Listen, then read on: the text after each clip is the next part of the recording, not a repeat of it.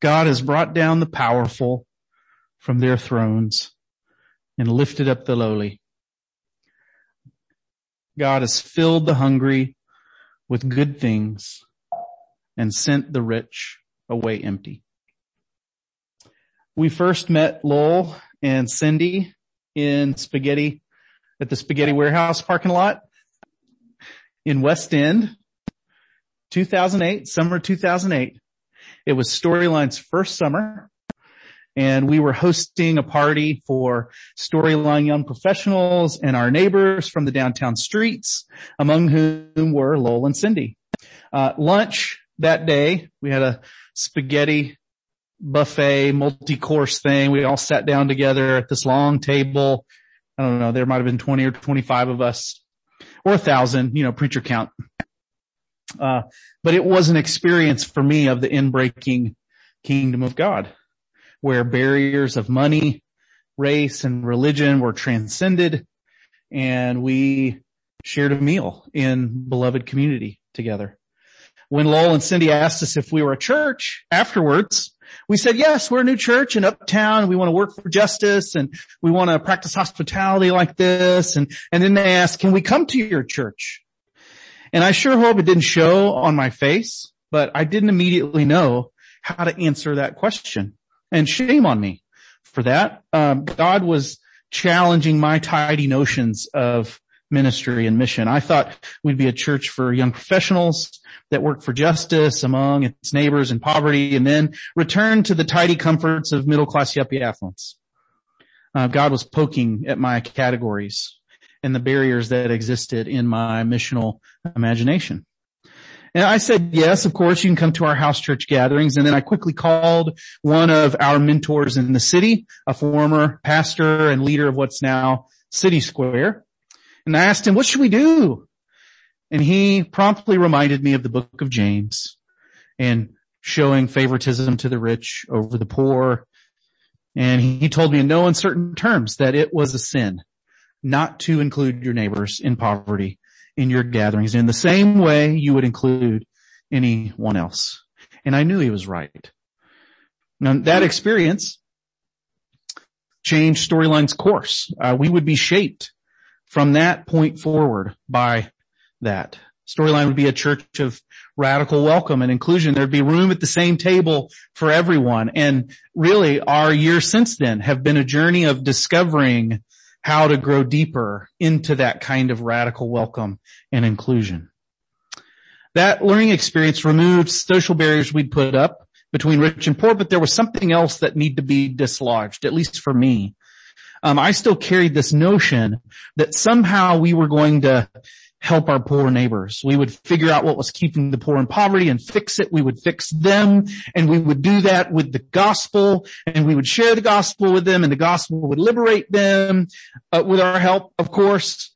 And then we could put it on our block.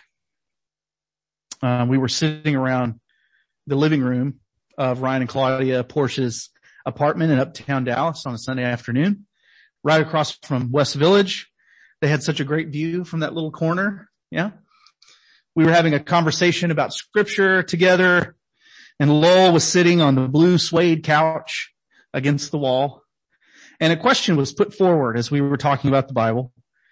Something like, how can we learn to trust God to provide for us? And the young professionals might have heard this question asking how we might trust God instead of our wealth.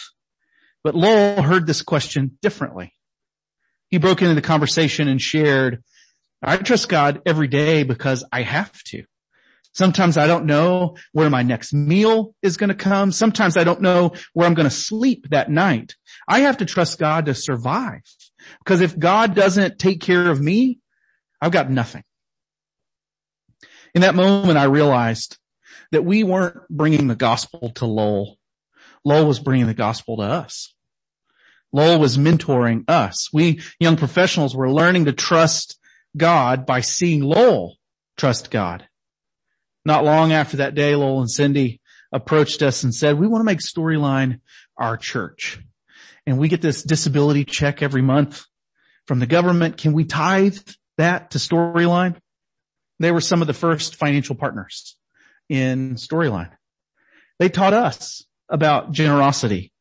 And of course, you know, it wasn't a one-sided relationship as, as genuine relationships are. It became this beautiful reciprocity and mutuality where we, we did need each other and love each other, um, and encouraged each other in genuine relationship.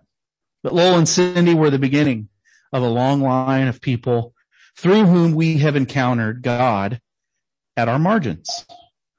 Raj, Darcy, Kenny, um, Kateba, Hassan, Garrett, many others are a part of this unfolding story. This experience of finding God at our margins, this is not an anomaly. This is the way that God works in the world. Mary was an impoverished teenage girl of color.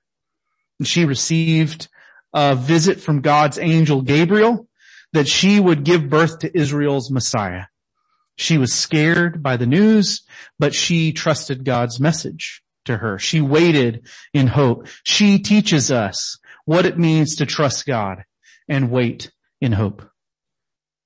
Womanist theologian Wil Gafney would have us notice that two women, Mary and her cousin Elizabeth, are the chosen conduits of God's work in the world in this origin story. And in a patriarchal context, when the testimony of a female was not credible or trusted, when women were viewed merely as fields to bear the fruit of offspring, God arrives in the world through these females. The male in the story, Zechariah, is actually the one who disbelieves and resists God's message and is silenced for it. God's like, nope, you don't get to talk about this. I need a more worthy candidate. And it was Mary, the teenager. Mary teaches us to trust God and to wait in hope. She teaches us that God arrives at the margins. God arrives through the meek and not the mighty. She declares, my soul magnifies the Holy One. My spirit rejoices in God my Savior. God's loving kindness is for those who fear God. From generation to generation, God has shown the strength of God's arm. God has scattered the arrogant in the intent of their hearts. God has brought down the powerful from their thrones and lifted up the lowly. God has filled the hungry with good things and sent the rich away empty. God has helped God's own child, Israel, a memorial to God's mercy, just as God said to our mothers and fathers, to Hagar and Sarah and Abraham, to their descendants forever. Mary's declaration, her Magnificat, is all the more stunning when we take into account that Israel has been under Roman oppression for hundreds of years and the prophetic office has been largely silent for most of that time. It had been a dumpster fire for Israel for hundreds of years. Folks were wondering, what is God up to? Has God forgotten us? Is God punishing us? And yet, when Mary, the teenager, receives this message, she embraces it. She's ready for it. Further, Mary only has a promise at this point. She's had an angelic vision. There's no baby yet. There's no tangible infantile evidence to display. And what's more is she has reason to disbelieve that this is true. It would be scandalous for her to be pregnant before being married. What would she tell Joseph? It would bring shame on her. It would bring shame on Joseph. It would be, bring shame on their families if people found out. And how could they not? But it's no matter to Mary. This is God's Messiah. This is God's promise to Israel. She trusts God. She waits in hope. I wonder if Mary trusts God for the same reason Lowell did. Because she has to. Because she sees no better way. She has to trust God to survive. If God doesn't take care of her, then she's got nothing. Karl Marx's words are often quoted that religion is the opiate of the masses.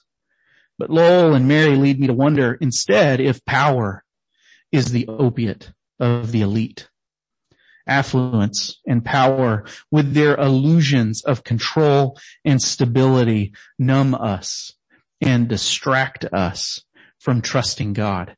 The religion of Jesus is for those whose backs are against the wall, in the words of Howard Thurman. And we wonder if it's worth trusting in God, if it's worth waiting in hope, or if we should just go it alone. We hear Lowell saying, I trust God every day because I have to. When we struggle with how to identify the work of God in relation to global pandemics, white supremacy, homophobia, and a planet on fire, we hear Mary declaring, before she ever saw it with her own eyes, God has brought down the powerful and lifted up the lowly. God has filled the hungry with good things and sent the rich away empty. God has helped God's own child. Mary's story reveals to us that our spiritual renewal as a community of mostly middle class, reasonably well off white folks will come as it always has through those at our margins. It will come not as shame and judgment, but as grace and beauty and hope. It may come through our children, through our non-religious neighbors, through our queer neighbors, through neighbors of color, or through neighbors who are socially displaced. They'll teach us to trust in God, to wait in hope, and to receive our belovedness from God. A question for this Advent then is, uh, will we show up and wait for God at our margins? Uh, I'm curious, uh, just to hear from you all. That's the most of my message before we shift into our Advent offering stuff. But how are you seeing God at work at your margins lately? Or anything else you would like to say or comment on or talk about? re- related to this, you know, within reason. Anybody? How are you seeing God at work at your margins lately? I think of uh, the student population that I serve. Uh, ACU Online, the majority of the students, we have a majority minority population, um, adult learners, and I've been I've been consistently struck, but learning more about the way in which higher education, particularly Christian higher education, is increasingly inaccessible uh, to those who um, aren't at the center of power, uh, and trying to uh, trying to listen to our students and learn from them, not just for uh, right they're they're getting an education from us, but that we have so much to learn from them on what it means to be invited into God's longing for human flourishing. Um, I don't know. It uh, there's a part of me that feels like uh, I don't know. I'm, I'm, talking about people who are uh, not necessarily at the margins, but in so many ways they are. Uh, uh, for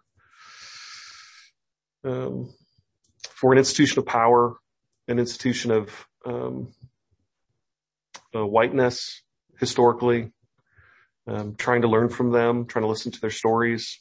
Uh, yeah, I don't know. Thanks for sharing that, Ben. Yeah, I see the way that that that pokes at the typical kind of university model or higher ed model of education where information and knowledge goes from the center out rather than vice versa. And man, it turns things on its head to imagine how, how the teachers learn from their students. Yeah. Thank you. Anybody else? How are you seeing God at work at your margins lately? In ones they have sought out. And they just make such an effort to pour into our kids and to extend hospitality to us. I think they're so hungry to share that with someone. Um, they, Charlie just started playing soccer and they came to her, her games and when she scored a goal, they would take her out for ice cream and, um, they cleared a space in a bedroom at their house so that um, if we shoot, I got a kid in here, but if we wanted to hide Christmas presents at their house, they let us know that they made a space in a bedroom um, where they would hide them for us and would wait up on Christmas Eve for the kids to go to bed so we could come get them. And um, they they just uh, exude hospitality, and it just hurts my heart every time that they haven't found a place to to serve and connect and to be able to, they just have so much to offer. And, um, for us to have these kind of conversations when people on the margins are already looking how to serve us and extend hospitality to us, um, is so humbling. And I don't know, so much like Jesus to do that kind of thing. Thanks, Julie.